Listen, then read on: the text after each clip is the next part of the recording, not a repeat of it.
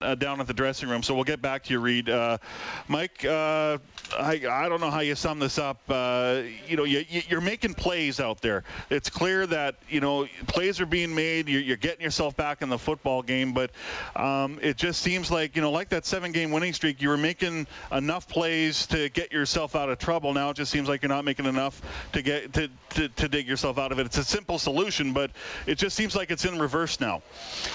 Yeah, I mean, and the results are shown on the scoreboard. I mean, there's no question about that. Um, you know, we have our opportunities throughout the game. Um, offense, defense, special teams, all the above. You know, the entire entire group. Um, you know, we just have to do a better job of uh, executing when the opportunities present themselves, and uh, and doing it for four quarters. You know, I mean, there's spurts throughout these last couple games where we're playing really good football, and then there's spurts where, um, you know, we're not. We're kind of stuck in neutral. So, um, you know, we just got to figure out how to play that great football that we're capable of, and uh, and do it more consistently.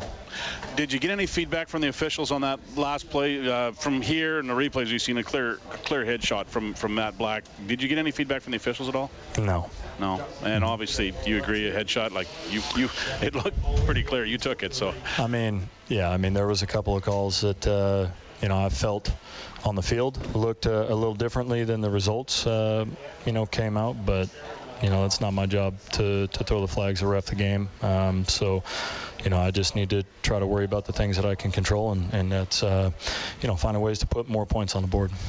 got a week off now. Is it maybe you hate going into a bye week with a loss? Obviously, you, you hate it more going in with five straight. But does this team maybe need a week away to let just everything kind of settle a little bit? Um, I mean, I don't, I don't like bye weeks. I don't like them after a win. I, I like them even less after a loss.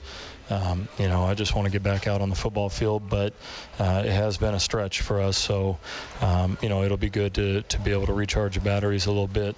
Um, you know, and and when you get away from it for a little bit, uh, you get hungrier uh, to come back and play. So, um, you know, I hope our guys take that time, like I said, to be around family and recharge a little bit, um, but uh, come back excited and ready to get to work and ready to, to fix what's wrong right now. I mean, it could be a new lease on life moment for for this team. I remember a year ago, uh, you're five and seven at this point in the season, and you turned out to have a pretty good season, and we're one game away from the Grey Cup.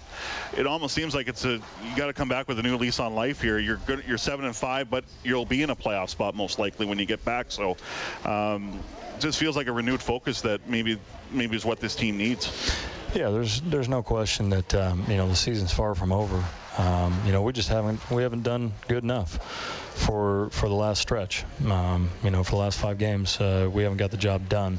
Um, we're obviously capable of doing it. Um, you know, we showed that for seven weeks, and again, we've shown it for spurts over the last couple of games. But um, you know, as the season progresses, and as you get to, you know, we just finished the middle portion of our season.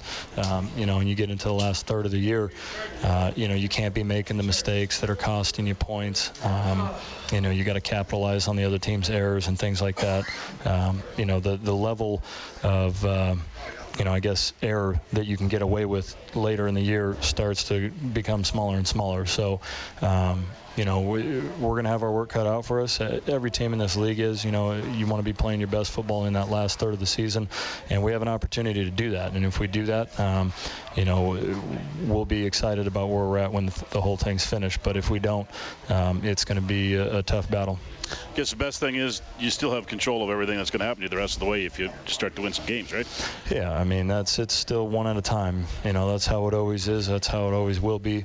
Um, you know, I, I, couldn't even tell you who we play after the bye week. I just haven't got that far into our schedule yet. But uh, you know, we'll take a look at this film um, and try to learn from it and try to get better because we need to. Um, you know, that'll that'll go a long way in getting us back on the right side of the scoreboard when the game's finished up. But uh, you know, we got to come back and, and we got to get on a little bit of a hot streak in this last third. And, and I'm not talking about wins and losses. I'm just talking about playing good football in all three phases uh, for all four quarters. Um, you know, that that's really the goal. Mike Reilly, appreciate your time. Thanks very much. All right, thanks, guys. Thanks, Mike. Right, uh, Mike